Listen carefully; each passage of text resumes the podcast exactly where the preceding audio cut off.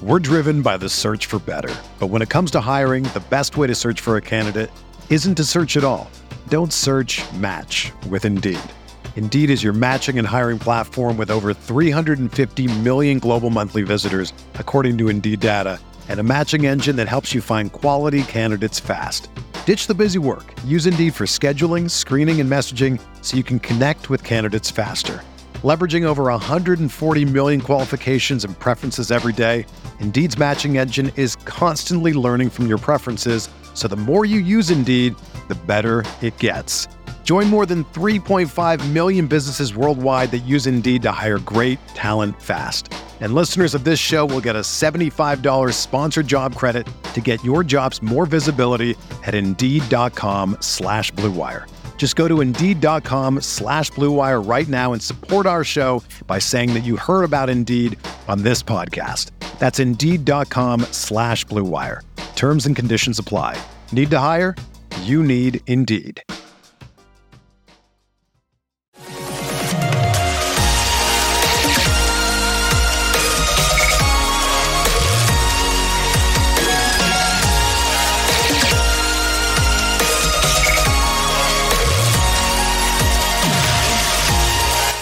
And away we go. Episode 282 of the Al Galdi podcast. It is Thursday, March 31st, 2022. It is the final day of March 2022. And yes, I am back, and the voice is pretty much back as well. A day of rest did me well. Trust me, I hated. I despised, I loathed not doing a show for Wednesday. My plan certainly had been to do a show for Wednesday, but as I was trying to record that show on Tuesday night and then again early on Wednesday morning, the voice was shot. Okay. The voice would not cooperate. Uh, I thought that the voice was getting better, but uh, for whatever reason, Tuesday was a setback day. I was like Curtis Samuel this past Washington football season trying to come back from the groin injury from hell. I had a setback. Uh, and I did not sound good. I sounded even worse than I normally sound. Uh, that is quite the helpless feeling, you know, when you have words and they're just not coming outright. But I certainly feel better now. The voice certainly sounds better now. Cross my fingers, okay? Hopefully there's not another setback. Uh, but thank you very much for all of the nice tweets, all of the nice emails. It is nice to be back with you on this Thursday installment of the Al Galdi podcast. We have so much to talk about. Uh, next segment, what the heck is the deal? With our beloved owner of the Commanders, Dan Snyder, aka Danny Boy. Uh, we, over the last few days, have had so much confusion, uh, dare I say chaos, uh, regarding Dan's role with the team, what he is and isn't allowed to be doing with the team. Uh, he is still the team's owner, we know that, but beyond that, uh, nothing seems to be clear right now. I will attempt to sort through the confusion next segment, as well as address uh, very interesting comments from one Alex Smith on Wednesday. Yes, former Washington quarterback Alex Smith basically trashed the Commanders organization on Wednesday. Now, he trashed the organization in his oh so nice Alex Smith kind of way, but make no mistake, he trashed the organization. Uh, also on the show, I will go through a number of notable comments from the head coach of the Commanders, Ron Rivera, at the NFL's annual league meeting. Uh, I tell you, Ron was on fire on Tuesday morning. Ron fired back at critics of the Commanders. He is tired of all of the negativity surrounding the team. Ron talked a lot about Carson Wentz, who, oh, by the way, got filleted by Indianapolis Colts owner and CEO Jim Irsay on Tuesday. I'm definitely going to talk about that. Uh, but Ron uh, said some noteworthy things about Chase Young on Tuesday morning, including what Chase apparently will be doing this offseason. I will discuss all of these things over the course of the show. Uh, I will talk Wizards. Uh, they are on the verge of being eliminated from play-in tournament contention, but the Wiz have not been eliminated yet. Uh, two games for the Wiz over the last two days, a 107 94 loss to the Chicago Bulls at Capital One Arena on Tuesday night, then a 127 110 win over the Orlando Magic at Capital One Arena on Wednesday night. And I will talk Nationals. Uh, they, on Wednesday afternoon, lost an exhibition game to the St. Louis Cardinals 29 8. Yes, the final score of the game was 29 8. Uh, Anibal Sanchez got rocked. Cade Cavalli got rocked. Uh, it would seem that we should slow our roll on Cavalli potentially being in the Nats opening day rotation. Lots going on in sports. How about the major breaking NFL news on Wednesday night? Bruce Arians out as Tampa Bay Buccaneers head coach. Uh, that came out of nowhere. Uh, Arians is transitioning to a role of senior football consultant. The Buccaneers have promoted defensive coordinator and former Redskins defensive back Todd Bowles to the position of head coach. What a crazy NFL offseason this has been. Uh, remember, you can subscribe to the Al Galdi podcast. Subscribing costs you nothing. Make sure that you never miss an episode. Also, if you haven't yet rated and reviewed the podcast, please do those things wherever you can. Uh, the most prominent place is Apple Podcasts, which is how most people listen to this podcast. Please give the podcast a five star rating and write like a one or two sentence review saying how much that you like the podcast. And thank you very much for doing those things. They help to make the podcast successful. You can tweet me at Al Galdi. You can email me, the Al Galdi podcast at yahoo.com. So, like I said, I've received a lot of nice uh, feedback regarding me losing my voice. I also, though, have received a lot of entertaining feedback regarding me losing my voice and uh, not doing a show for Wednesday. Tweet from Mike Yoho. I was like, where is my podcast? My fix. I hope you're better soon. Yes, thank you, Mike. Uh, I'm like your dealer. I provide you with your fix. I am the Pablo Escobar of uh, Washington, D.C. Sports Talk. Tweet from Rich Poland. Feel better. You have a lot of doctor listeners, probably a lot of tweets advocating hot tea with honey. Have not missed a single pod since episode one, even on vacation in Greece. Get well soon. Well, thank you, Rich. Uh, you're right. There are a lot of doctors who listen to this podcast. And yes, nothing goes better with this podcast in Greece than some baklava. A tweet from Joel. Happy Thanksgiving and feel better. Uh, yes, Joel. Happy Thanksgiving to you too. Happy Thanksgiving. Yes, Ron, thank you. Uh, tweet from Larry Brown appreciated the flu game performances the past few episodes Get well soon. Tweet from Ronald Copeland. Al, stop getting so vocally expressive over Nat Spring training games. Hope you feel better. Uh, thank you, Ronald. It's hard not to get worked up over Nat Spring training games, especially the spring training game that took place on Wednesday. I'll talk about that later in the show. Tweet from Burgundy Bob. Honey and lemon juice mixed with a shot of Jack. Galdi. Tweet from Tundi. See, like football players, you came back too soon and have aggravated your injury. Hope nothing big breaks and you miss the playoffs. Uh, yes, Tundi, I needed some, shall we say, uh, goodies from Ryan Vermillion, huh? I needed the good stuff. I needed the good bits from RV. Uh, well, if you own, run, or work at a business, you of course always want the good stuff for your business. And there's no better way to get good stuff for your business than by working with ImageWorks. ImageWorks is a full service boutique web design branding and marketing company. ImageWorks will take your business to the next level and make you more money. ImageWorks is located in the DMV but serves the entire country by utilizing a virtual approach with the latest video meeting software to engage, communicate, and share award winning designs. ImageWorks can help your business in so many ways website design, website redesign, logos and corporate identity, video creation, content writing and strategy, brand language and voice, and so much more. And ImageWorks right now has a special offer for listeners of the Al Galdi podcast a free review of your website and SEO visibility to establish a base of where you are and map a chart for where you want to be. You see, ImageWorks is more than a branding and marketing firm, ImageWorks is your collaborative partner, your one stop shop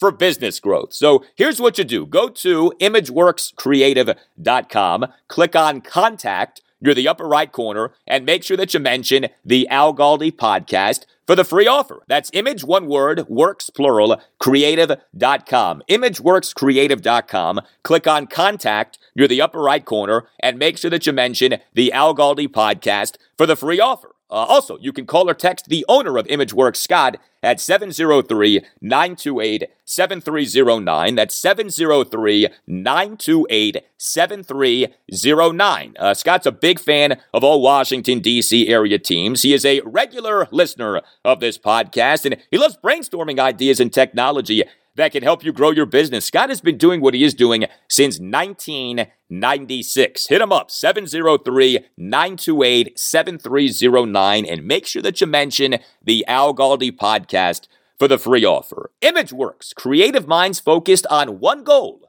your business success.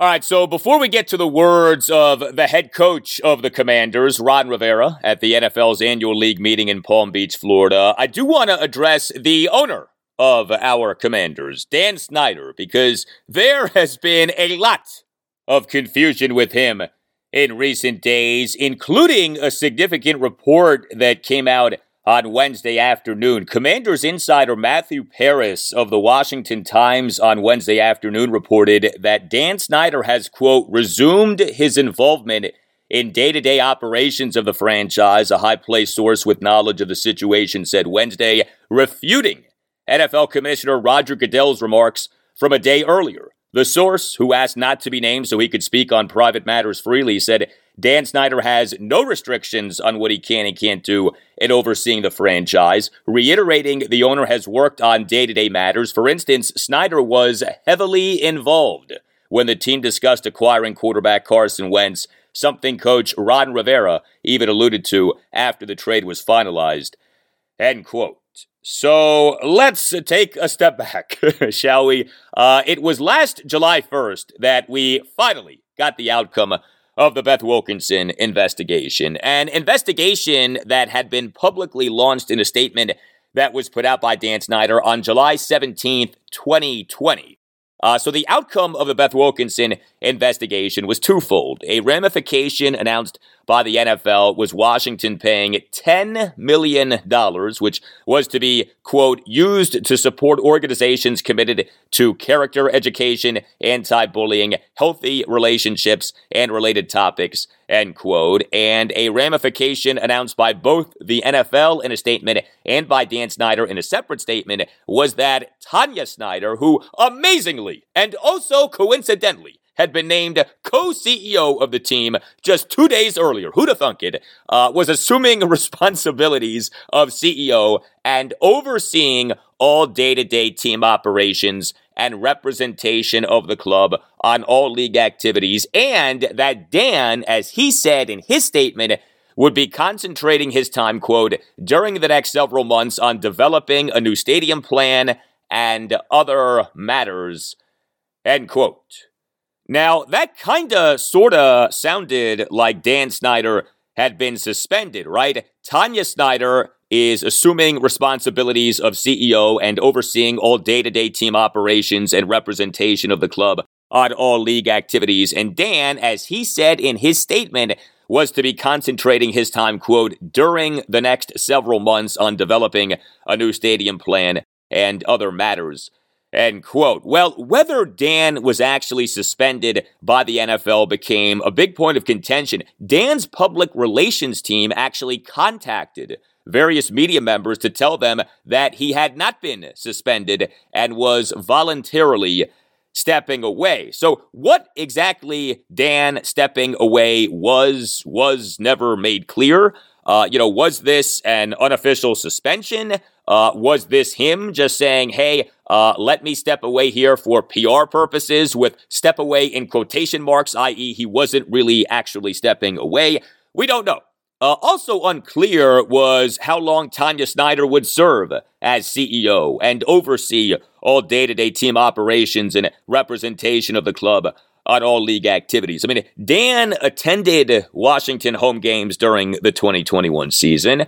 Uh, Ron Rivera last September told Kevin Sheehan on his radio show on the Team 980 that Ron spoke with Dan at the team's headquarters. Uh, Dan was very present and involved in the team's reveal of the name Commanders this past February 2nd. Uh, what was, in case you don't know, 2.2.22.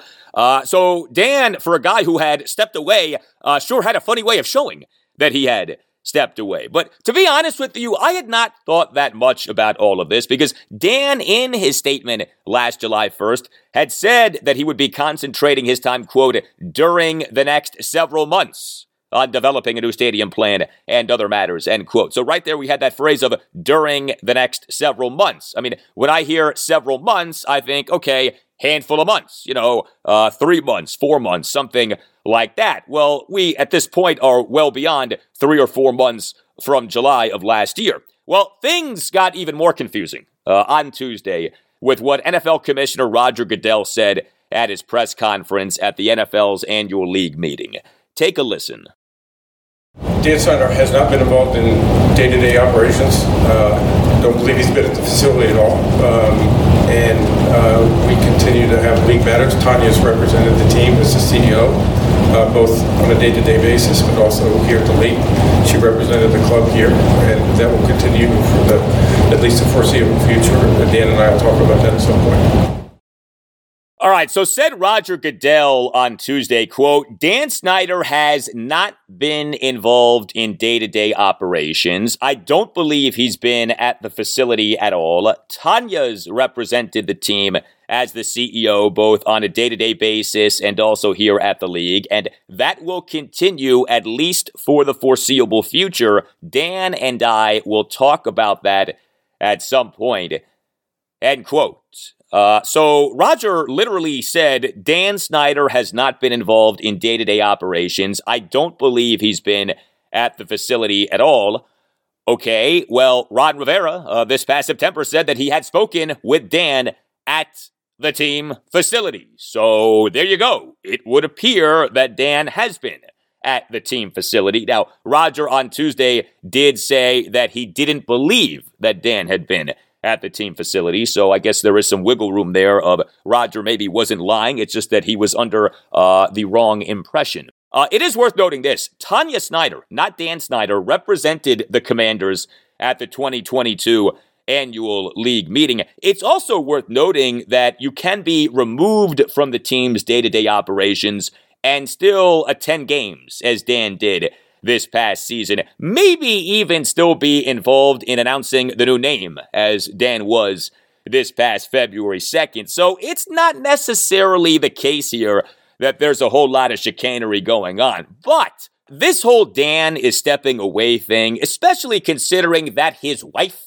was taking over his duties, uh, has always felt more symbolic than anything else. I mean, have any of you listening actually believed that Dan Snyder literally has had nothing to do with the team's day to day operations since last July? You know, like really, does anyone out there really think that Dan has had nothing to do with the team's day to day operations since last July, especially considering that his wife was the one who took over day to day operations, at least uh, per those announcements last July. Uh, you know, you think about like Roger Goodell. Roger Goodell on Tuesday said that he believed that Dan had not been at the facility at all. Uh, okay, well, there's very much reason to believe that Dan has been at the facility in recent months. And that to me captures this entire situation perfectly, right? The commissioner says one thing, the reality may well be another. There's also this. So, Team Dan has been very sensitive to the idea that he was actually suspended. Well, Roger on Tuesday did say that the current arrangement, whatever it is, quote, will continue at least for the foreseeable future. Dan and I will talk about that at some point, end quote. Uh, I don't know about you, but that to me sounds like Dan is in the midst of a suspension or some kind of punishment, right? I mean, what is there to talk about with the commissioner of the NFL if Dan isn't in the midst of a suspension or some kind of punishment? So that remains unclear. There's also this uh, the NFL, in a press release at the annual league meeting listed Dan Snyder as being part of four ownership committees. Uh, those committees are the Legalized Sports Betting Committee, the Business Ventures Committee, the International Committee, and the Media Committee. There's nothing like a good committee. But how about that? If Dan isn't really involved in Commanders operations right now, what is he doing on four different NFL committees? I mean, what are we talking about here? Now, I guess he could be part of the committees, but not actively serving on the committees right now. But then you throw on top of all of this what Commanders insider Matthew Paras of the Washington Times reported on Wednesday afternoon. Again, Paras reported that Dan Snyder has, quote, resumed his involvement in day to day operations of the franchise, a high place source with knowledge of the situation said. End quote. So that would indicate two things. A, at one point, Dan had stopped running day to day operations of the franchise. And B, Dan is back running things, or at least overseeing things, without any restrictions. And note, the Matthew Paras report does say, quote, the source who asked not to be named so he could speak on private matters freely said Dan Snyder has no restrictions on what he can and can't do in overseeing the franchise, reiterating the owner has worked on day to day matters. End quote. So, good luck trying to make sense of all of this. Here's the bottom line Dan Snyder still is the owner of the Commanders. And whatever momentum that there had been regarding him potentially being ousted uh, does seem to have calmed down. Remember, Pro Football Talks Mike Florio on February 13th during NBC's pregame coverage for Super Bowl 56 said, quote, I'm told for the first time ever there is a sense among ownership that the time may have come for Daniel Snyder to move on. End quote. And that got everybody excited. But nothing of significance has come to further that since Florio said what he said. Remember my nickname for Mike Florio, Fake News Florio. Uh, you always have to be careful with things that Florio says and writes. Now, he's not always wrong, but he has been wrong enough to where you need to be careful with what Florio puts out there. And you also need to be mindful that Florio hates Dan Snyder and I think hates the team in many ways. So I think there's a bias many times with what Florio puts out there regarding Dan Snyder and the team. Doesn't mean that Florio's always wrong, but you always have to keep that in the back of your mind with anything that comes from Florio regarding Dan and the team. So we have no idea exactly what Dan Snyder's status as active owner of the Commanders is, but in a lot of ways, it doesn't really matter what Dan's status as active owner of the Commanders is, because he still is the owner of the team. And it may well be that he is the owner of the team for many, many years to come, you know? It may well be that him being owner of the team is not going to be changing anytime soon. And you very much could argue that nothing else with the commanders truly matters until who the owner is changes. And so, with that in mind, how about what former Washington quarterback Alex Smith said on Wednesday? Uh, Alex was on the Rich Eisen show on Wednesday. Alex got asked about what advice he would have for Carson Wentz now that Wentz is the Commanders' starting quarterback, here was the beginning of Alex's answer. Oh man, uh, that it's tough. You know, I, I mean, I, I think you got to try to eliminate the noise there. You know, there's a lot of noise. Um, there's a lot of distractions. That entire organization, um, everything surrounding it, um, and and and and obviously deservedly. that It's it's been flawed the last 20 years. There's a lot of there's a lot of stuff going on there, a lot of distractions, and it's, it makes it difficult to kind of focus in on on the football. All right. So said Alex Smith of Washington, quote, "It's been flawed the last 20 years. There's a lot of stuff going on there, a lot of distraction." End quote. And of course, when Alex references the last 20 years, that is a clear shot at Dan Snyder, who bought the team in May 1999. Rich Eisen then asked Alex Smith about whether what was going on with Washington's front office, as Eisen put it, was a distraction for Alex during his time as Washington's quarterback. Here was Alex's answer.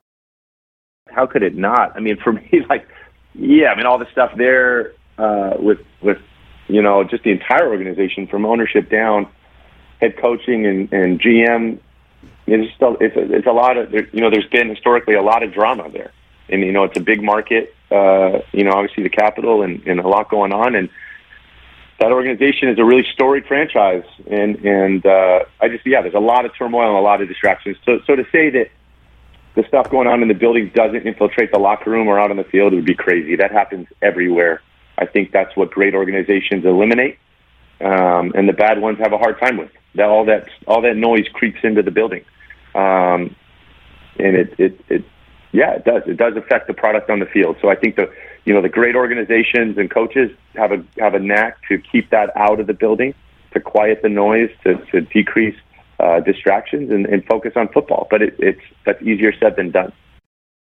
All right. Uh, as Jim Carrey said in the movie Ace Ventura, Pet Detective, many years ago, all righty then. Uh, there's a lot there from Alex Smith. Uh, I do think that it's very important to remember that Alex's departure from Washington was ugly. Uh, the feel good story that was the Alex Smith comeback had a not so feel good ending when it came to Alex's departure from Washington. Uh, his relationship with Ron Rivera clearly was not good, and I've been told by someone who I trust that Alex had major problems with Ryan Vermillion. Uh, that Alex did not trust Ryan Vermillion, right? Ryan Vermillion, the team's director of sports medicine and head athletic trainer, he has been on administrative leave since early October of the DEA. The Drug Enforcement Administration and the Loudoun County Sheriff's Department this past October, first having conducted searches at Washington's practice facility and at Vermillion's residence. Uh, Alex, in the 2020 season, from what I've been told, did not want Vermillion knowing about or treating Alex's uh, mysterious right calf injury. Remember that? Right calf injury slash bone contusion slash whatever the heck that injury was. Uh, it was very confusing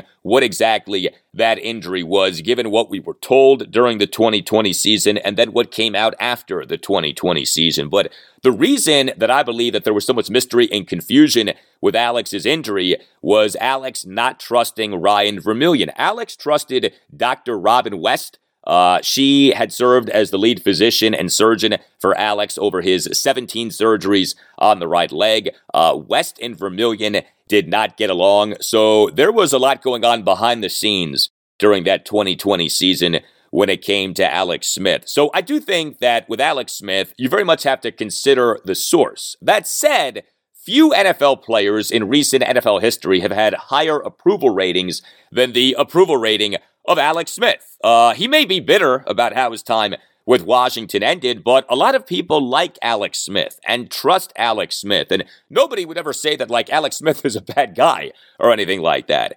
And so, him giving the answer that he gave on a national show like Rich Eisen's on Wednesday uh, is another brick in the wall uh, of negativity with the Commanders. Uh, now, Alex's problems seem to have much more to do with Ron Rivera than with Dan Snyder, but Alex took a pretty clear shot at Dan in that answer. And ultimately, we all know uh, everything starts with Dan, right? He is the owner.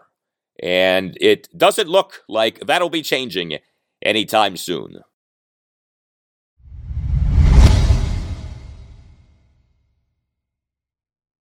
All right, so let's play some catch up here. Uh, we on Tuesday morning at the NFL's annual league meeting in Palm Beach, Florida, had NFC head coaches doing press conferences. Uh, AFC head coaches did their press conferences on Monday morning. NFC head coaches did their press conferences on Tuesday morning. And among the head coaches in the NFC, of course, is our head coach, the head coach of the Commanders, Ron Rivera. Uh, next segment, I'll discuss what Ron Rivera on Tuesday morning said about Carson Wentz, as well as what Indianapolis Colts owner and CEO Jim Irsay on Tuesday said about Wentz. And then the segment after next segment, I want to discuss Uh, some very interesting comments from Ron on Tuesday morning about Chase Young. But in this segment, I want to get into Ron on Tuesday morning on the state of things with the Commanders and on the state of him as Commanders head coach. So the 2022 season will be Ron Rivera's third season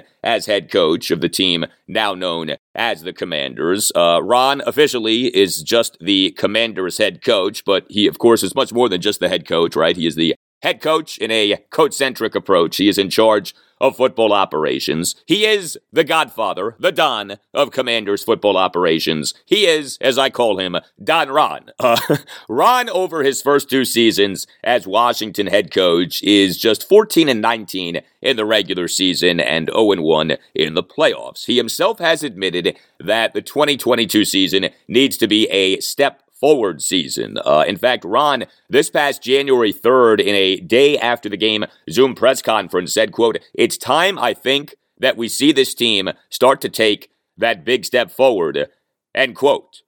The hope, of course, is that the trade for Carson Wentz will help to make the Commanders' 2022 season a step forward season, but Wentz quarterbacking the Commanders to a step forward season is far from a guarantee. Uh, now, Wentz, of course, is what the Commanders have ended up doing this offseason in terms of a veteran quarterback acquisition. Uh, this offseason set up to be maybe the biggest offseason in franchise history for a variety of reasons, including this all out search for a franchise quarterback. Well, Carson Wentz uh, pretty clearly wasn't the Commanders' first choice for a veteran quarterback acquisition, but he ended up being the choice. Uh, to what extent is that a function of others not wanting to play for the Commanders? Now, personally, I think that this narrative that nobody wants to play for the Commanders is overrated, and the narrative conveniently ignores a number of players who have chosen to come to and or stay with the team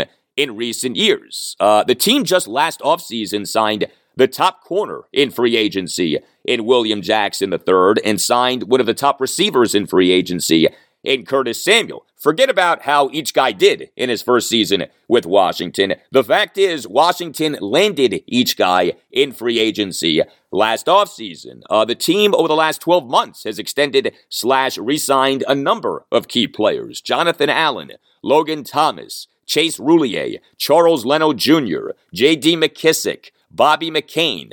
So the idea that nobody wants to come or stay here is just wrong. I'm not saying that the commanders are NFL nirvana, but what I am saying is the idea that nobody wants to come or stay here is wrong. Uh, that said, going off what has been reported this offseason, Aaron Rodgers didn't want to come to the Commanders. Uh, Russell Wilson, at the very least, preferred the Denver Broncos over the Commanders. Uh, Mitchell Trubisky may well have chosen the Pittsburgh Steelers or New York Giants over the Commanders. Heck, there are those who think that Carson Wentz would not have signed with the Commanders had the Colts released him.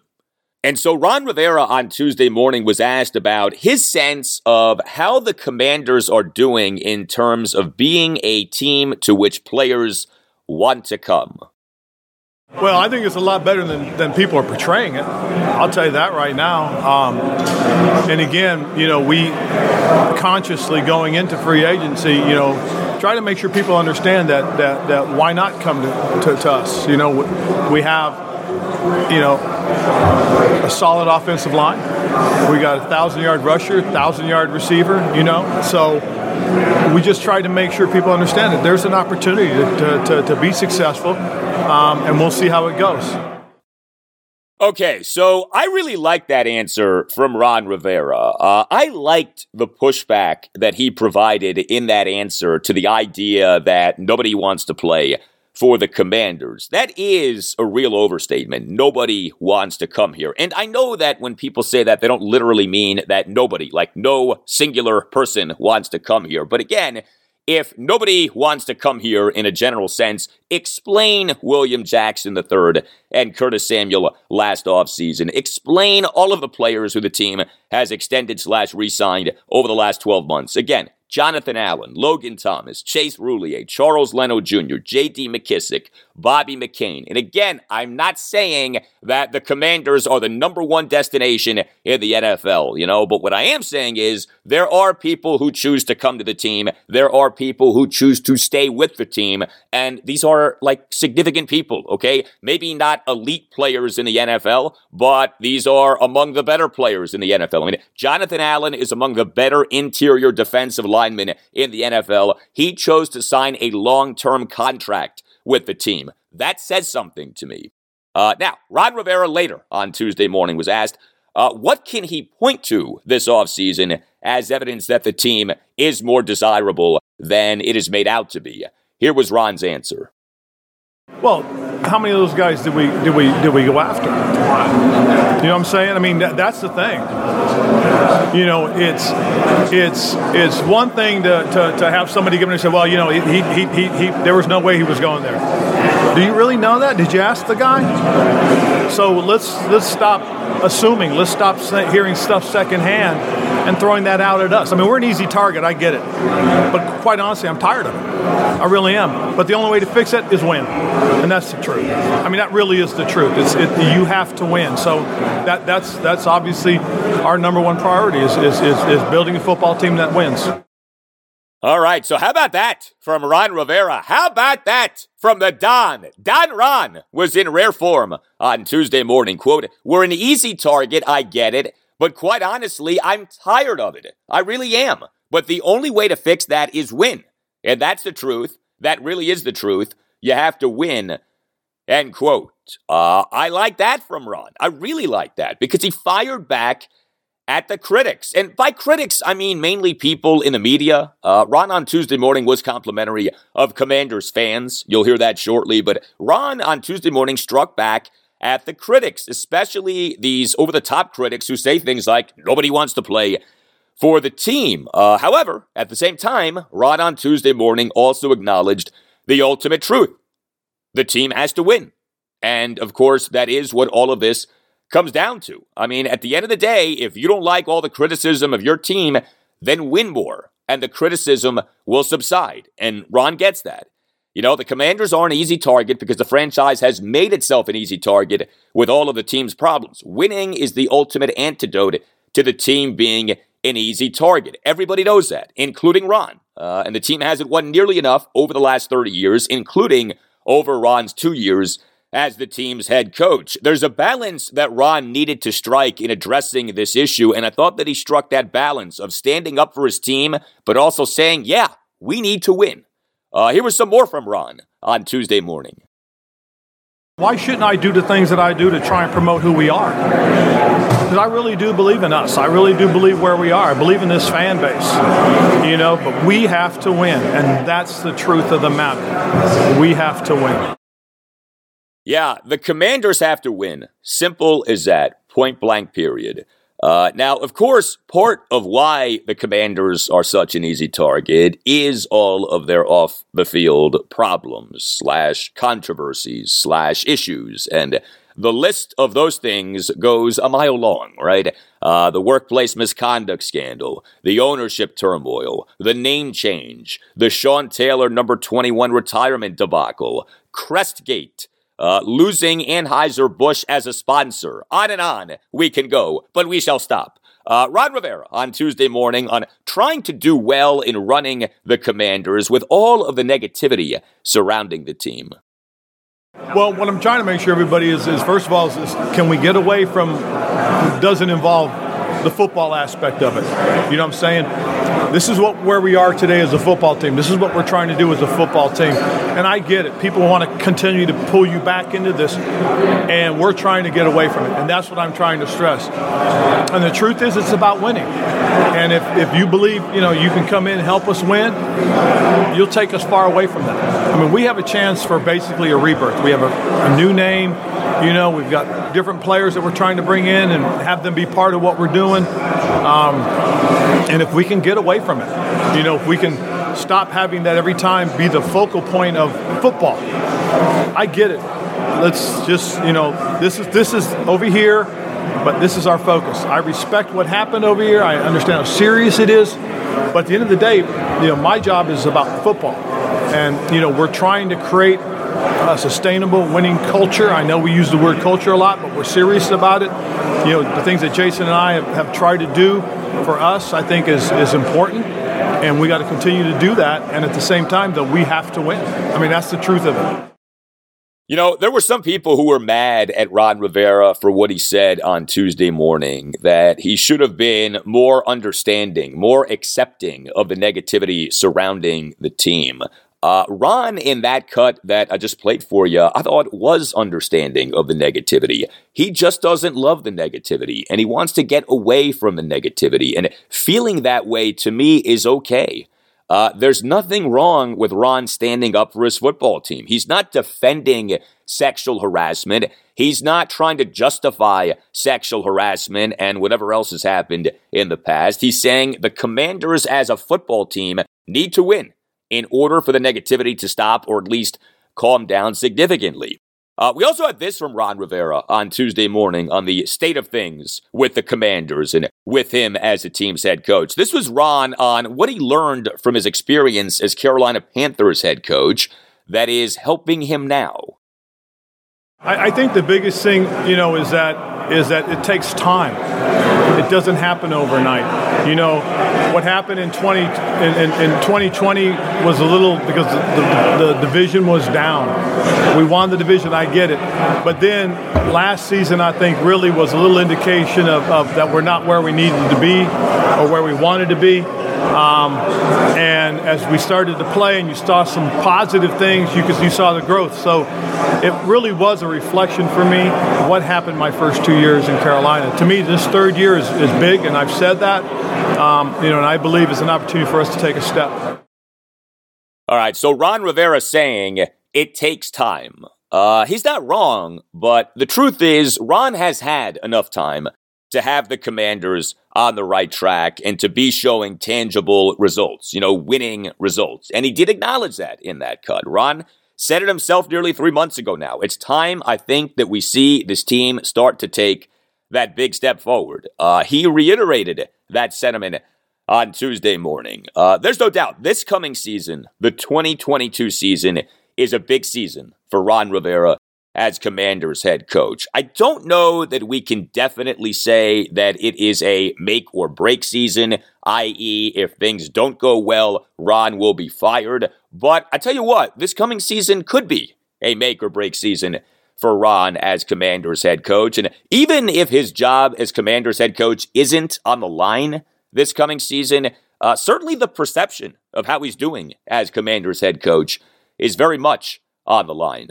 Up next, much more from Ron Rivera at the NFL's annual league meeting. You'll hear what Ron had to say about Carson Wentz. I'll give you my thoughts on what Ron had to say about Wentz, and I'll address Wentz getting ripped, really getting torn apart by Indianapolis Colts owner and CEO Jim Irsay.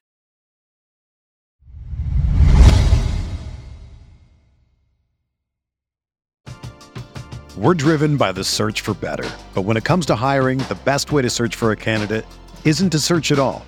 Don't search match with Indeed.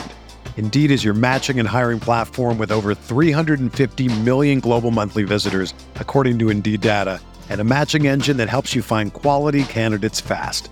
Ditch the busy work. Use Indeed for scheduling, screening, and messaging so you can connect with candidates faster. Leveraging over 140 million qualifications and preferences every day, Indeed's matching engine is constantly learning from your preferences, so the more you use Indeed, the better it gets. Join more than 3.5 million businesses worldwide that use Indeed to hire great talent fast. And listeners of this show will get a $75 sponsored job credit to get your jobs more visibility at Indeed.com slash BlueWire. Just go to Indeed.com slash BlueWire right now and support our show by saying that you heard about Indeed on this podcast. That's Indeed.com slash BlueWire. Terms and conditions apply. Need to hire? You need Indeed. Whether you're a world class athlete or a podcaster like me, we all understand the importance of mental and physical well being and proper recovery for top notch performance. That's why I'm excited that Unifyd Healing is sponsoring podcasts on the Blue Wire Network. Unifyd Healing is a new and super innovative global network of wellness centers powered by Energy Enhancement System, or EE System. If you haven't heard of the EE System yet, then you'll want to listen up. This technology promotes wellness, deep relaxation, purification, and rejuvenation. Wherever you are across the globe, access to a center is easy and affordable. Interested in experiencing the EE System technology for yourself? Go to unifydhealing.com slash bluewire to learn more and find a center near you. That's unifyd, U-N-I-F-Y-D, healing.com slash bluewire. No material or testimonials on the Unifyd Healing website are intended to be viewed as medical advice or a substitute for professional medical advice, diagnosis, or treatment. Always seek the advice of your physician or other qualified healthcare provider with any questions you may have regarding a medical condition or treatment and before undertaking a new healthcare regimen, including EE system.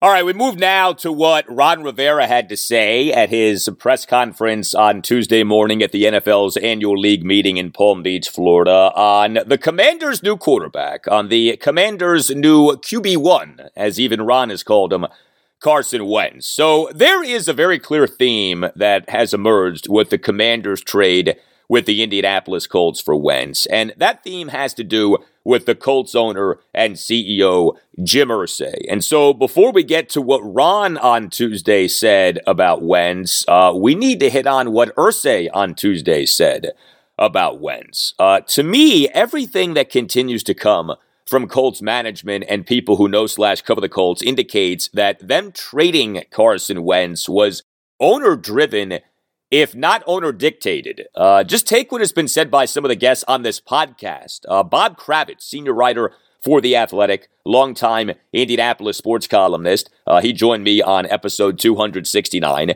Uh, Colts insider Mike Chappell of Fox 59 CBS 4 Sports in Indianapolis. He joined me on episode 277. Each guy has covered the Colts and written and talked about the Colts for decades. Uh, each guy on this podcast made it quite clear that the Colts trading Carson Wentz was owner fueled, uh, was owner driven. Uh, now, that the trade was owner driven doesn't mean that the concerns with Wentz are invalid. Uh, you know, that the trade was owner driven doesn't mean that all of the red flags with Wentz that we've talked about so much don't matter. Uh, the red flags do matter, they matter a lot. But that the trade was owner driven does provide key context to the circumstances under which this trade took place. I mean, maybe the biggest question that we as Commanders fans have all had is why did the Colts trade Wentz just one year after acquiring Wentz via trade from the Philadelphia Eagles? Well, if the primary reason that the Colts traded Wentz just one year after trading for him is that the owner soured on Wentz as opposed to everyone else in Colts management having soured on Wentz, uh, that's a big deal for us as Commanders fans in terms of what to think about this trade. It's still not crystal clear where the Colts head coach Frank Reich and the Colts general manager Chris Ballard stood on trading Wentz. Uh, were Reich and Ballard totally on board? Maybe. Uh, but did Reich and Ballard perhaps want to run it back with Wentz, but ultimately had to comply with the order of the boss, Jim Irsay? Uh, well, that's a maybe as well. We know that Irsay was mad at Wentz for not getting vaccinated for COVID 19. And we also now know that Irsay pretty clearly has something personal against Wentz. Did you see what Irsay said on Tuesday? Uh, Jim Irsay on Tuesday sounded off on Carson Wentz.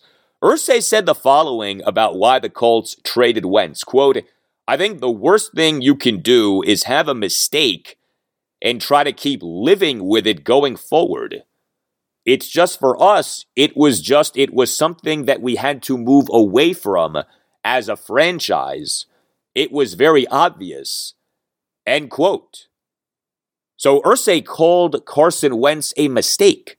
Also, Irsay very much blamed Wentz for the Colts' season ending loss this past season. Uh, as you probably know by now, the Colts choked like dogs in Week 18 of the 2021 regular season, a 26 11 loss at the lowly Jacksonville Jaguars. Uh, the loss cost the Colts a playoff spot, and there's no doubt Carson Wentz choked in that game. Wentz's total QBR per ESPN for the game was just 4.3, which is atrocious. But said Irsay on Tuesday, quote, no disrespect to Jacksonville, but I mean, they're the worst team in the league. You play well and hard for the first quarter or so, and they're looking to go to their locker room and clean it out.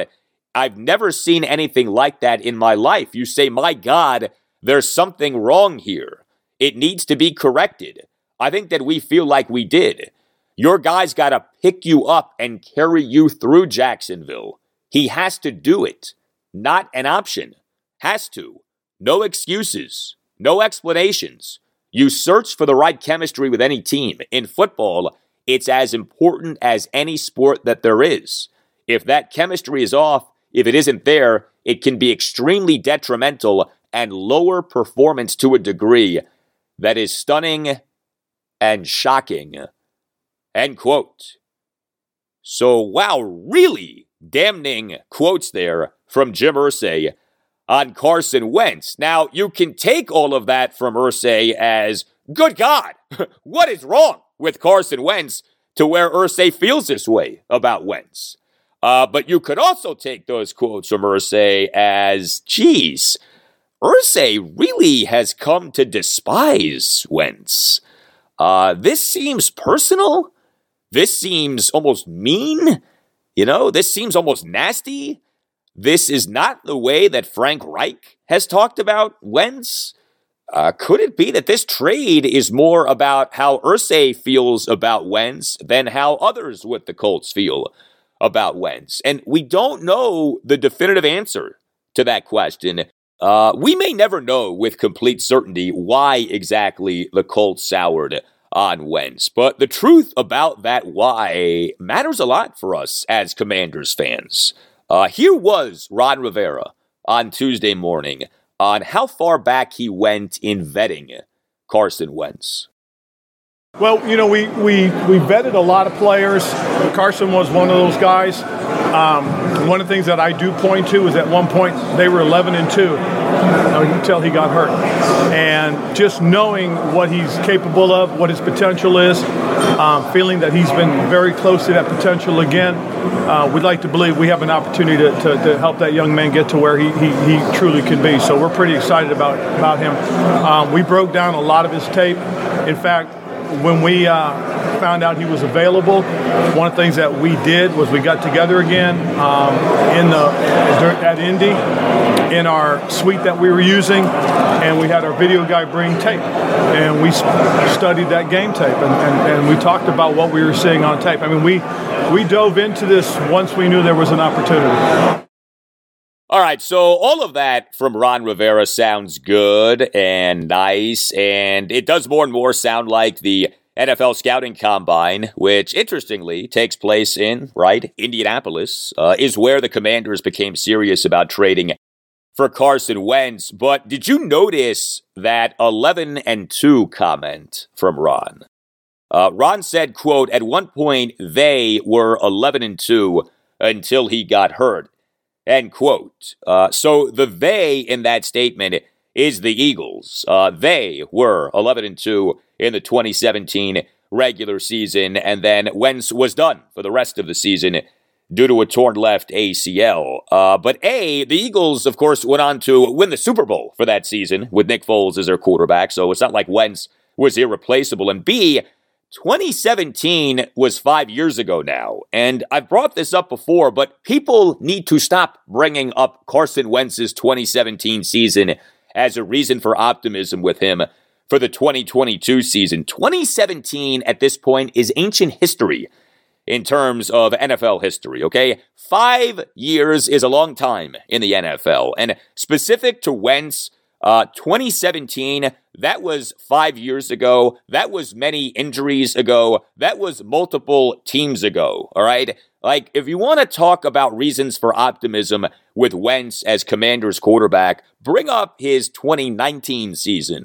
Bring up his 2021 season. Stop bringing up the 2017 season. It concerns me that Ron Rivera points to Wentz's 2017 season as a reason for making this trade. That's not the reason to trade for Carson Wentz. What he did five years, many injuries, and multiple teams ago, okay?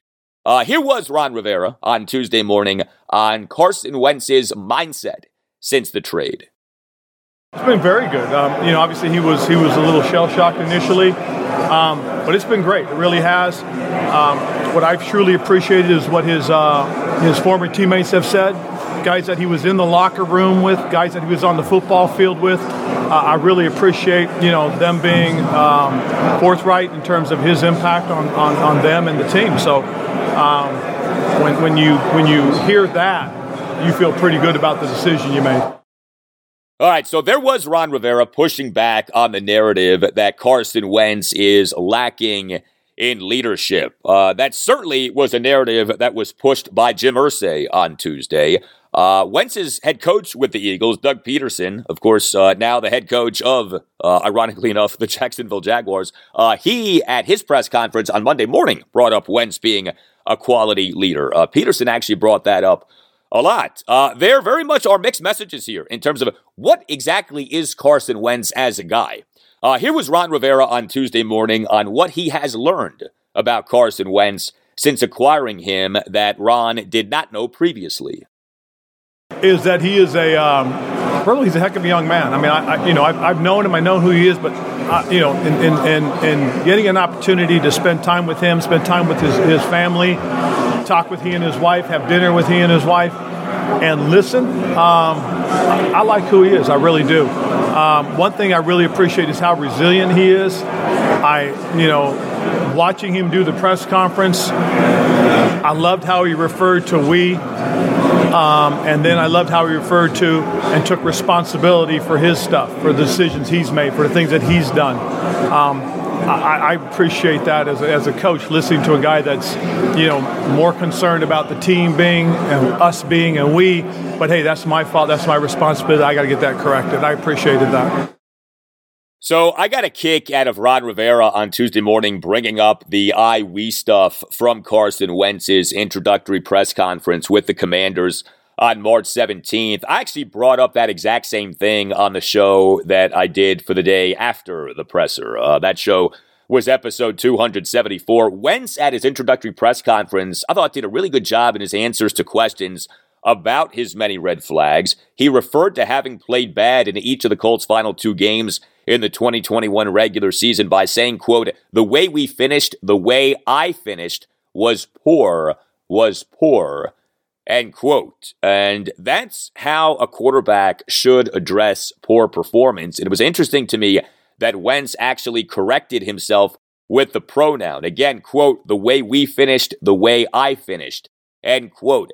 It may sound like a small thing, but the pronoun that a quarterback uses when talking about a loss or talking about poor performance is a big deal in football. Uh, a quarterback should use we when his team wins and I when his team loses. A quarterback should use we when things go well and I when things do not go well. Again, I know that can sound kind of silly, but it's not. In football circles, that matters. And Wentz made it a point to say I instead of we at the introductory press conference with the commanders on March 17th. Uh, this was Ron Rivera on Tuesday morning on What Now for the Commanders, uh, now that they have their starting quarterback in Carson Wentz? Well, for us, and again, you guys have heard me say this when I first got here, we got to make sure we can protect our quarterback. We've got to make sure we have playmakers around him. You know, we've got to continue to, to look at, at, at what our options are, not just in free agency, but getting ready for the draft. You know, what, what impact position player can we find um, through the draft? So we're going to spend a lot more time finishing up with, uh, with our evaluations. You know, we've got the 30 visits coming in pretty soon. Um, that'll be a very important time because, again, we won't be on Zoom, we'll be in person. And, and that's something that's going to be very important.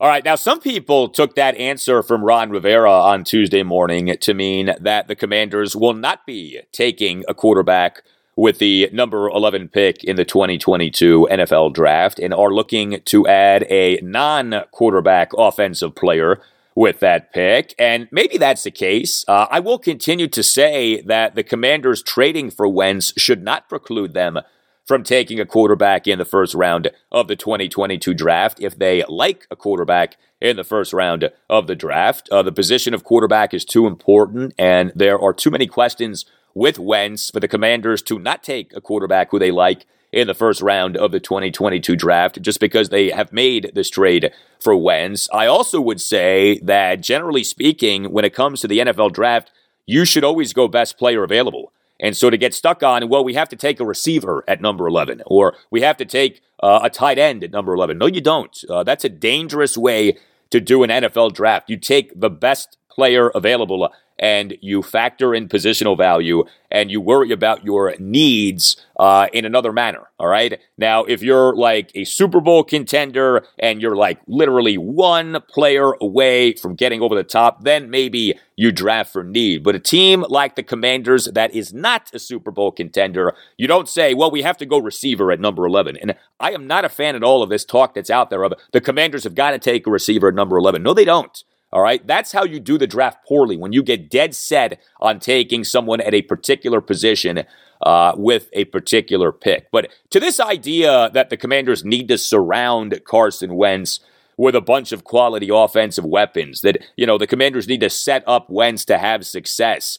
Uh, yeah, I mean, I'm all for that, but that should always be the case with whoever your quarterback is. Like, I, I don't understand this take that's out there that the commanders need to surround Wentz with a bunch of quality offensive weapons. You should always be trying to surround your quarterback with a bunch of quality offensive weapons. This isn't exclusive to Carson Wentz. Every team, every season, should try to surround the team starting quarterback with quality offensive weapons. Whether the commander starting quarterback for the 2022 season is Wentz or Taylor Heinicke or Malik Willis or Kenny Pickett or whoever, of course you want to surround the guy with a bunch of quality offensive weapons. Uh, one more for you from Ron Rivera on Tuesday morning on Carson Wentz. Ron on the process that the commanders will go through in making sure that Wentz thrives in their offense. Well, what we've done is, you know, we've looked at Carson, we looked at the things that he does very, very well, and we've tried to say, okay, these are the things that he does well. These things are in what we do. Okay, these are some things that we do they don't match him. We got to find out if he can do them, and if he can't, that's got to go. That's one thing is we're not going to force a guy to do something that that, that he can't do. Um, we want to find out if he can or can't, and we most certainly will try. Um, one thing we also have to do is we have to sit down with him and talk, talk to him and find out what he's comfortable with, which they've already done. So it's, it's not about just, hey, this is our offense, this is the way we do it.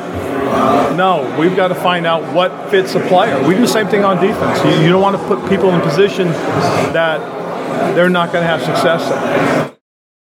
Yeah, there's no question that Ron Rivera and Scott Turner need to adapt the Commanders' offense to Carson Wentz as opposed to making him adapt to their offense. Uh, when you have a scheme, you certainly should have general principles by which you abide, but you also, within your scheme, have to have flexibility, and you, as a coach, have to be willing to modify your scheme to fit the talent that you have. Keep in mind, uh, Scott Turner reportedly has been extended. And this to me has gotten lost in everything else going on with the Commanders. But we on March 13th had multiple reports that the Commanders were signing offensive coordinator Scott Turner to a contract extension. And through the 2024 season, uh, it's hard for me to ignore the timing of this. The Commanders agreed on the trade for Carson Wentz on March 9th. We then learned that the commanders were extending Scott Turner on March 13th, just a few days after the team agreed on the trade for Carson Wentz. One of the big knocks on Wentz that has come up is that he isn't receptive enough to coaching. Well, this contract extension for Turner takes him through 2024. Uh, Ron Rivera, it is believed, signed a five year contract when the team hired him as its head coach in January 2020. So Ron is under contract through 2024. Ron and Scott now are in alignment contractually. Each guy runs through 2024 in terms of his deal. So it has been made clear to uh, Commander Carson who his commanders are. Uh, something to be thinking about here that Scott Turner uh, rather quietly got extended just a few days after the Commanders agreed on the trade for Carson Wentz. Well, speaking of acting in accordance with commands, uh, is Chase Young going to be doing that for Ron Rivera? We get to that right now.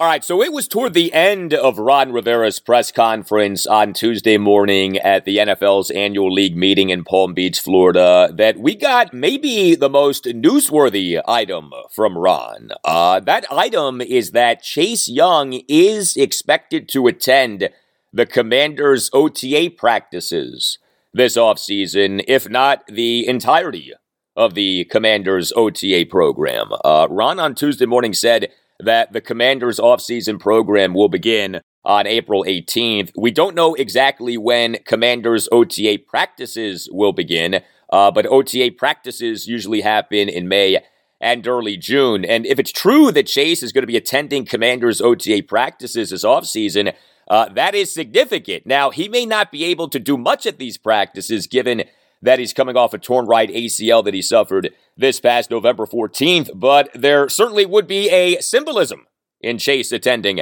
Commanders OTA practices this offseason, and that symbolism would be at least somewhat meaningful. So let me make something clear before we go any further. Chase Young not attending any of Washington's OTA practices last offseason is not why Chase had a disappointing second NFL season. OTA practices are non padded, non tackling practices. Each team only has a few batches of OTA practices each offseason. And remember, OTA practices are technically uh, voluntary.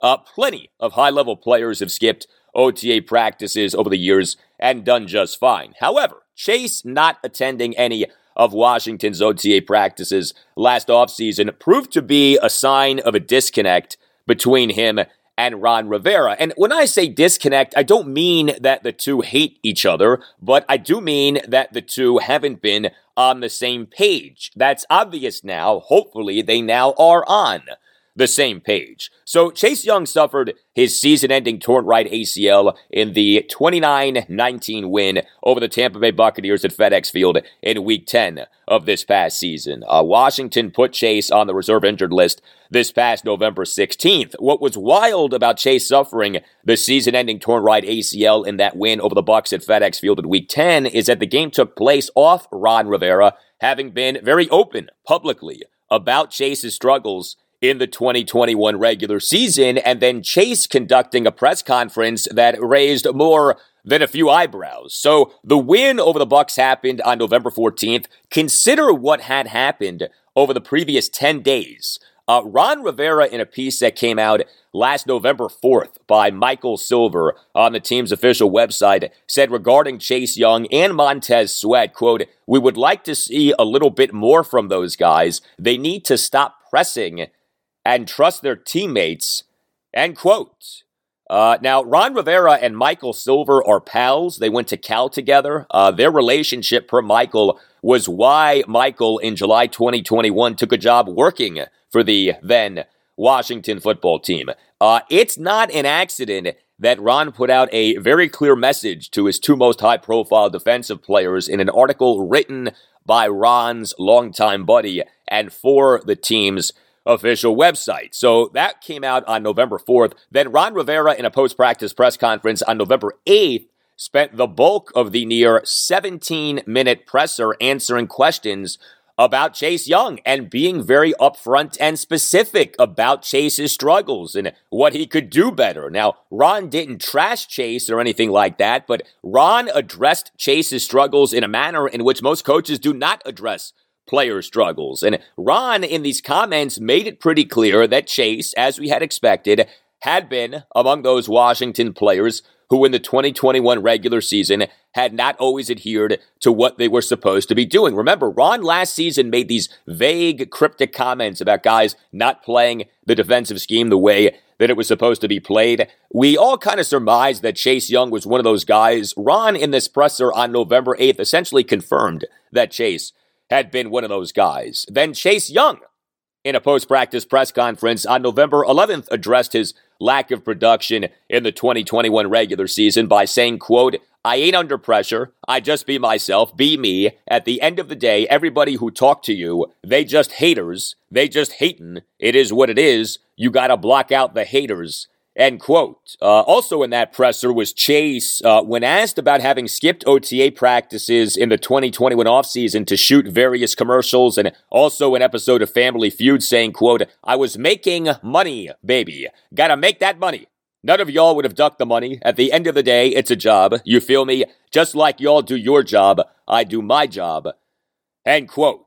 Uh, so yeah, we had all of that just last November between Ron Rivera and Chase Young. And then came what happened in January. Don't forget about this stuff. Uh, Ron Rivera at his day after the game Zoom press conference this past January 3rd said, quote, one thing that we have to understand is just how important the offseason is for us. Hopefully, the COVID situation will be in control. Hopefully, it won't be a battle to get guys to be here.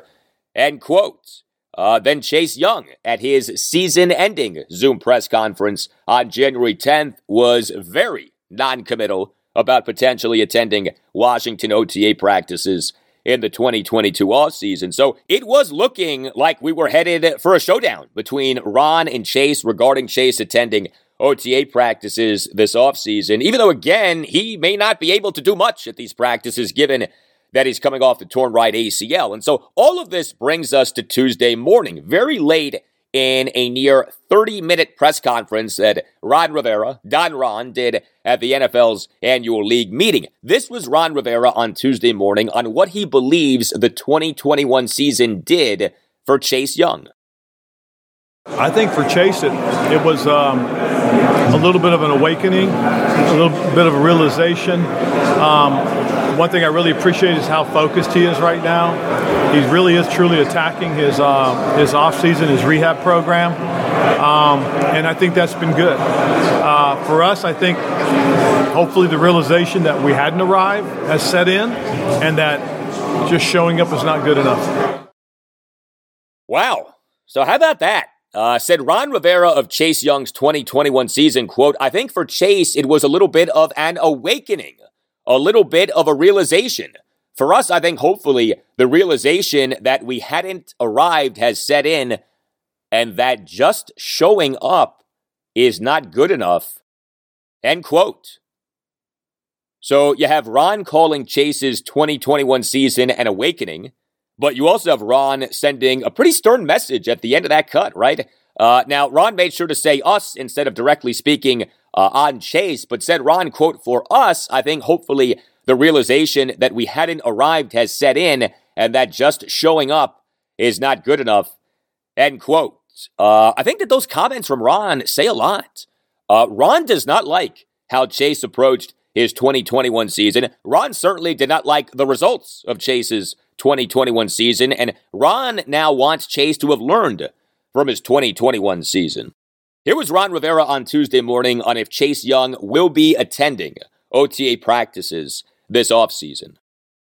Well, with, without saying it and getting in trouble for making it sound like that, but yes, you know, um, in, in, my conversations with him, he, he, he, he says he's going to be here, and I'm pretty excited to see him here.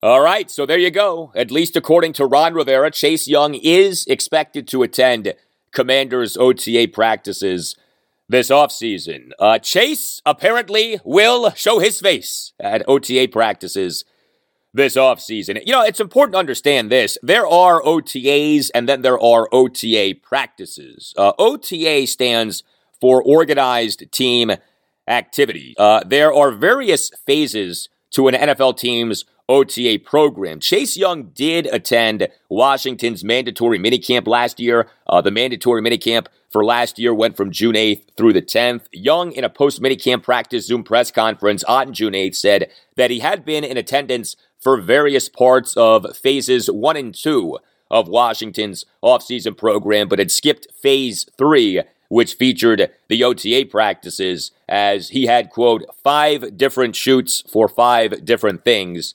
End quote. Uh, it's also, though, important to understand this Washington in the 2021 offseason only had two weeks of OTA practices. That's it. Uh, May 25th through the 27th and June 1st through the third. So, wanting Chase Young to attend these practices, even though they were voluntary, wasn't some monumental ask, okay? Especially considering that, remember, Chase was a team captain. Chase ended his 2020 rookie season as a team captain. And Chase, of course, was outstanding in his 2020 rookie season. He won Associated Press Defensive Rookie of the Year for the 2020 season, and he deserved the award. His traditional stats for the 2020 regular season were good, but his advanced stats for the 2020 regular season were excellent. Uh, Chase for the 2020 regular season it was number seven among all qualified edge defenders in the NFL in ESPN's pass rush win rate metric. But Chase's 2021 regular season was very underwhelming. Uh, Chase Young in the 2021 regular season played in just nine games and finished with the following numbers just one and a half sacks, just four quarterback hits, just three tackles for loss, an overall grade per Pro Football Focus of 75.1. You know, that's not an awful PFF grade, but that's certainly not a great PFF grade. Chase is supposed to be great. Washington took him with the number two pick in the 2020 NFL draft to be great. And hopefully, this recovery from the torn right ACL is going well, and hopefully, he will be great for the Commanders. Chase Young is too talented not to be great. Uh, but he and Ron Rivera need to be on the same page. Uh, I really hope that they are.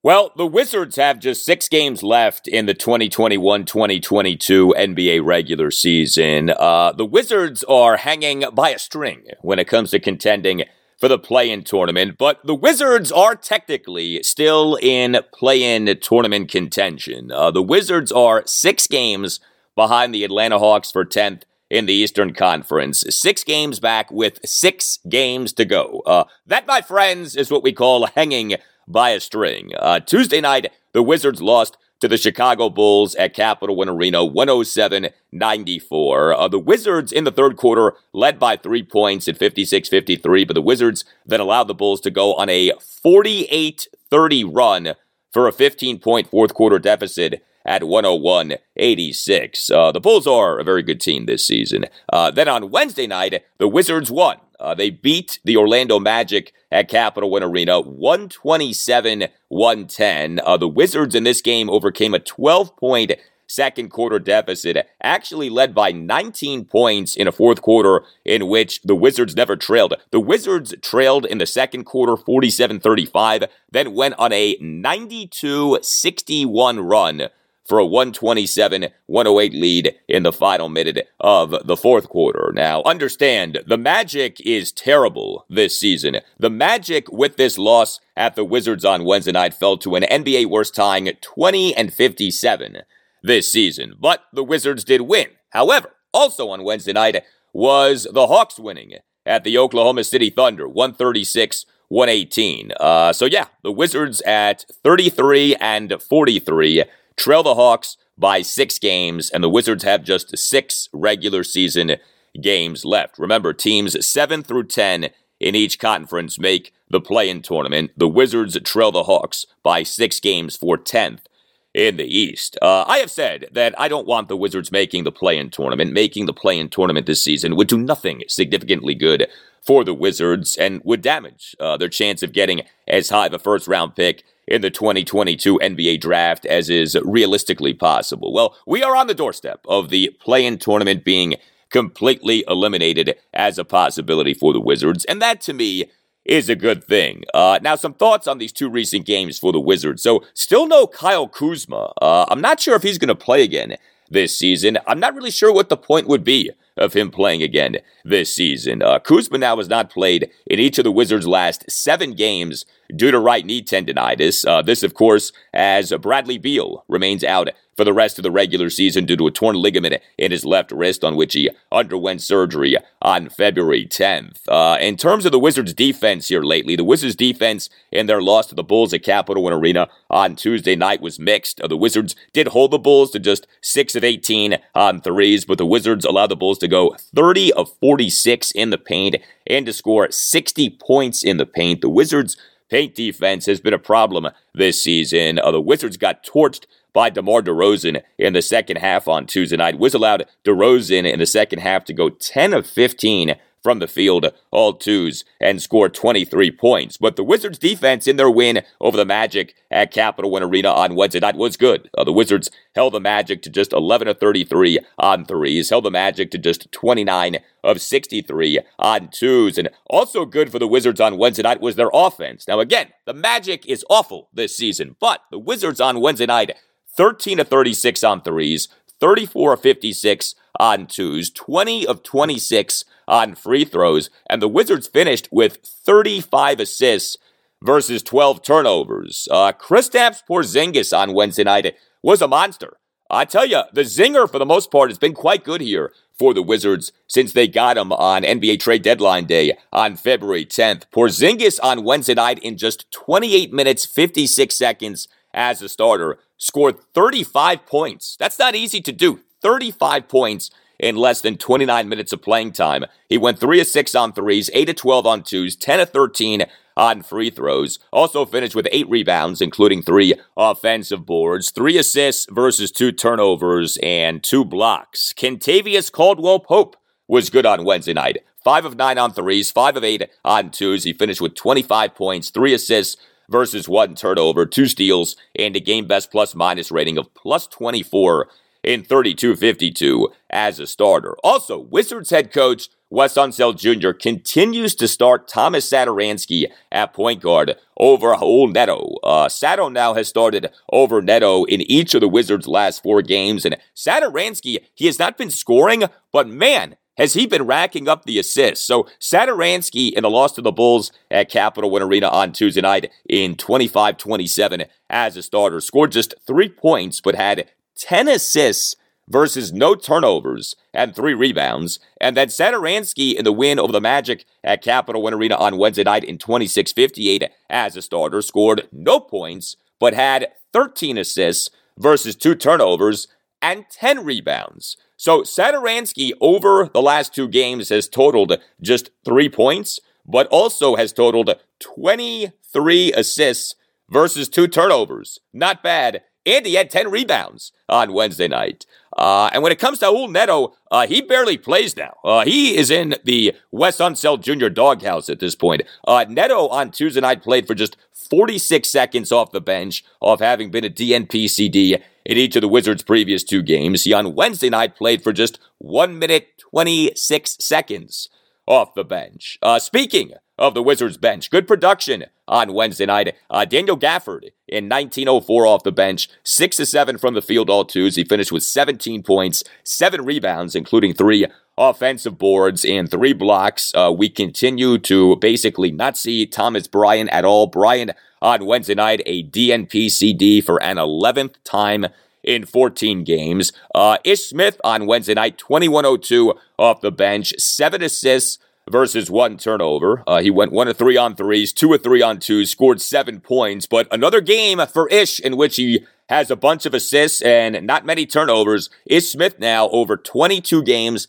since being reacquired by the Wizards on NBA trade deadline day on February 10th. 106 assists versus 32 turnovers. Uh, Ish has done exactly what he was brought back here to do. Uh, Deni Avdija on Wednesday night, 25 58 off the bench. Did go just 1 of 6 on threes, but he went 2 of 4 on twos, finished with 8 points, 8 rebounds, and 5 assists versus two turnovers. Avdija has been good here over these last few weeks. He was really good in the loss to the Bulls at Capital One Arena on Tuesday night. He in that game in 28-39 off the bench, went 2 of 5 on threes, 4 of 5 on twos, finished with 14 points, eight rebounds, and three assists versus two turnovers. Uh, also good for the Wizards in the loss to the Bulls at Capital One Arena on Tuesday night uh, was Rui Hachimura. Uh, he has been starting lately. Uh, Rui on Tuesday night, 30-40 as a starter, 2 of 3 on 3, 6 of 7 on 2s, finished with 21 points and four rebounds. So this is what matters more than anything for the Wizards at this point, how the young players are doing. And you are seeing some of these young guys do quite well, in addition to Kristaps Porzingis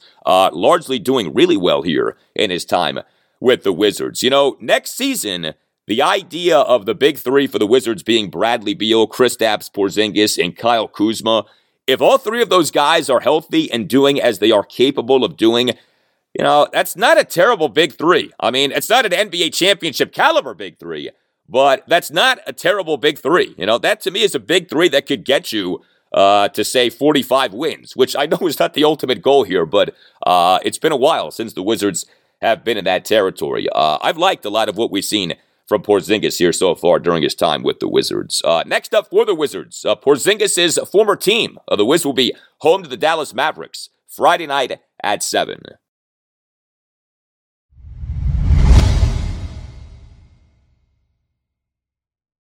So, I on Monday's show, episode 280, uh, talked about the possibility of the Nationals' number one prospect, starting pitcher Cade Cavalli, being in the Nats opening day rotation. Uh, the thinking has been that Cavalli will begin his 2022 season pitching for AAA Rochester, but Cavalli had done well enough in exhibition games this Grapefruit League season and was enough of a highly regarded prospect. And the Nats are starving for starting pitching enough to where the notion of him being in the Nats opening day rotation had become more plausible. Heck, Nats manager Davey Martinez, after Cavalli's last exhibition outing, had said, quote, I think we'll keep him here and let him throw again in five days, and then we'll see where we're at, end quote. Uh, well, off seeing where Cavalli was at on Wednesday afternoon, the notion of him being in the Nats opening day rotation now would seem to be rather unlikely. Uh, the Nats on Wednesday afternoon lost a Grapefruit League game to the St. Louis Cardinals. The final score of the game was 29 8. Yes, the final score of the game was St. Louis 29, Washington 8. Uh, Kurt Warner had four touchdown passes. Uh, Cavalli pitched in relief in the game and got hammered. Uh, Cavalli allowed 11 runs, 10 earned, in two and third innings on eight hits, a walk, and a hit by pitch. Now, what's interesting is that the Nats' starting pitcher for this game was Anibal Sanchez. He too got shellacked. Uh, Sanchez allowed 10 runs in four innings on 12 hits and three walks. Uh, the Nats have signed Sanchez to a minor league deal. He in the 2021 season did not pitch in the majors. Uh, Sanchez last pitched in the majors in the 2020 season, uh, during which he was not good. Uh, Sanchez for the Nats in the 2020 regular season, 53 innings over 11 starts, an ERA of 662. And yet, so bad is the Nats pitching, so shallow is the Nats pitching depth that the recent thinking has been that Sanchez actually is likely to be in the Nats rotation to begin the 2022 regular season. Uh, now, who knows what to think? I mean, Sanchez looked horrendous on Wednesday afternoon, but so did the guy who may well have been a candidate to be in the Nats season opening rotation over Sanchez, Cade Cavalli. Here's a larger point. The Nats pitching looks like it may be even worse this season than the pitching was last season, and the pitching last season was brutal. But at least last season, the Nats had Max Scherzer until late July. Uh, there is no pitcher on the Nats now who is anything close to a certainty in terms of pitching well in the upcoming season. Like maybe some guys will pitch well, but nobody is a certainty to pitch well. I actually think that the Nats offense is going to be good. You know, the Nats offense was good last season, even after the sell off in late July. And a Nats lineup this coming season featuring Juan Soto, Nelson Cruz, Josh Bell has a lot of potential, especially if Keibert Ruiz and Lane Thomas deliver on their promise. But the Nats pitching looks like it's going to be terrible. I mean, the rotation to begin the season right now would appear to be Patrick Corbin. Josiah Gray, Eric Fedde, Josh Rogers, and Anibal Sanchez. Uh, the bullpen, who knows? I mean, the Nats do have some relievers with talent, but uh, the Nats bullpen ends up being a problem basically every season. If you're listening to this and you're a Nats fan, you know that. Uh, you can always email me, the Al Galdi podcast at yahoo.com. Email from Tom. Greetings, Al. Hope you're on the mend. Could you tell me what the Nats are building? I'll go all Sergeant Schultz. I see nothing. Nothing. Thanks. And keep up the good work. Well, thank you for the email, Tom. Yeah, man. I mean, the sad truth is that the Nats in their rebuild uh, may not have bottomed out yet. And I know that that's not what anyone wants to hear, but that may well be the truth. Uh, the Nats have brought in a number of older placeholder type players this offseason. The team's farm system still isn't very good. Some of the younger players who the team does have aren't trending well, talking about Victor Robles and Luis Garcia and Carter Kieboom. Uh, so, yeah, I mean, it's hard to paint a super bright picture for the Nats for the 2022 season. Uh, now, of course, the Nats still have the best hitter on the planet in Juan Soto. Uh, the Nats do have some promising young players in Josiah Gray and Keibert Ruiz. Uh, I think having Nelson Cruz on the Nats should be fun. You know, watching him hopefully slug 530 this coming season should be fun. Who knows? I mean, maybe we end up being surprised by some guys this coming season. But yeah, I mean, 29 8 was the final score on Wednesday for the Nats in an exhibition game loss. Baseball exhibition games mean very little. I totally get that. But that final score of 29 8 could be telling regarding what to expect from the Nats in their 2022 season.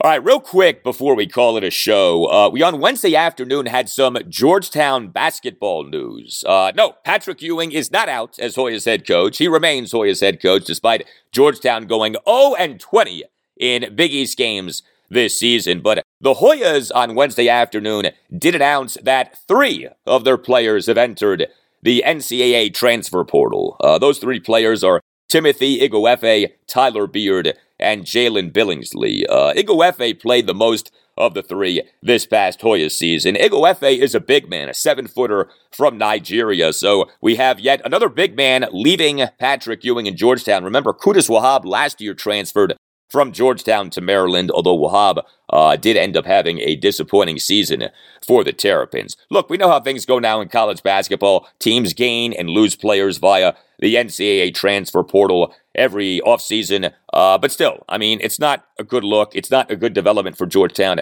that, like, from the get go here in the Hoyas offseason, right? You're seeing three guys enter the transfer portal. Now, maybe Georgetown's about to get some key guys via the portal. We'll see. Uh, but yeah, I mean, we just talked about the Nats and it being hard to paint a super bright picture for them right now. It is very difficult right now to paint a super bright picture for Georgetown basketball. I hope the Hoyas are good again sooner rather than later, but man, uh, this season was atrocious. Again, 0 20 in Big East games. That will do it uh, for you and me for now. Keep the feedback coming. Uh, you can tweet me at Al Galdi. You can email me, the Al Galdi podcast at yahoo.com. Friday show, episode 283, will feature a special guest to discuss the Commanders Stadium situation. Eric Flack, chief investigative reporter for WUSA 9. Uh, he has done some great reporting recently on the Commanders search for a new stadium. He's broken multiple stories. I'm going to talk to Eric about the latest developments in the Commander Stadium saga, including Virginia looking like it is drastically reducing its stadium financing plan for the Commanders from a billion dollars in bonds to $350 million in bonds. Big time reduction, uh, as Virginia apparently has realized that it was bidding against itself, and apparently public reaction to the Commander Stadium project in Virginia has been underwhelming. Uh, there's a lot to go through, so we'll do a deep dive on the Commander's quest, a seemingly never ending quest for a new stadium with Eric Flack. Well, it was nice to be back with you for this Thursday show. Have a great rest of your Thursday, and I'll talk to you on Friday. I mean, we're an easy target. I get it. But quite honestly, I'm tired of it. I really am. But the only way to fix it is win. And that's the truth. I mean, that really is the truth. It's, it, you have to win. So that, that's, that's obviously our number one priority is, is, is, is building a football team that wins. For the ones who work hard to ensure their crew can always go the extra mile, and the ones who get in early so everyone can go home on time, there's Grainger offering professional grade supplies backed by product experts so you can quickly and easily find what you need. Plus, you can count on access to a committed team ready to go the extra mile for you. Call, clickgrainger.com, or just stop by. Grainger, for the ones who get it done.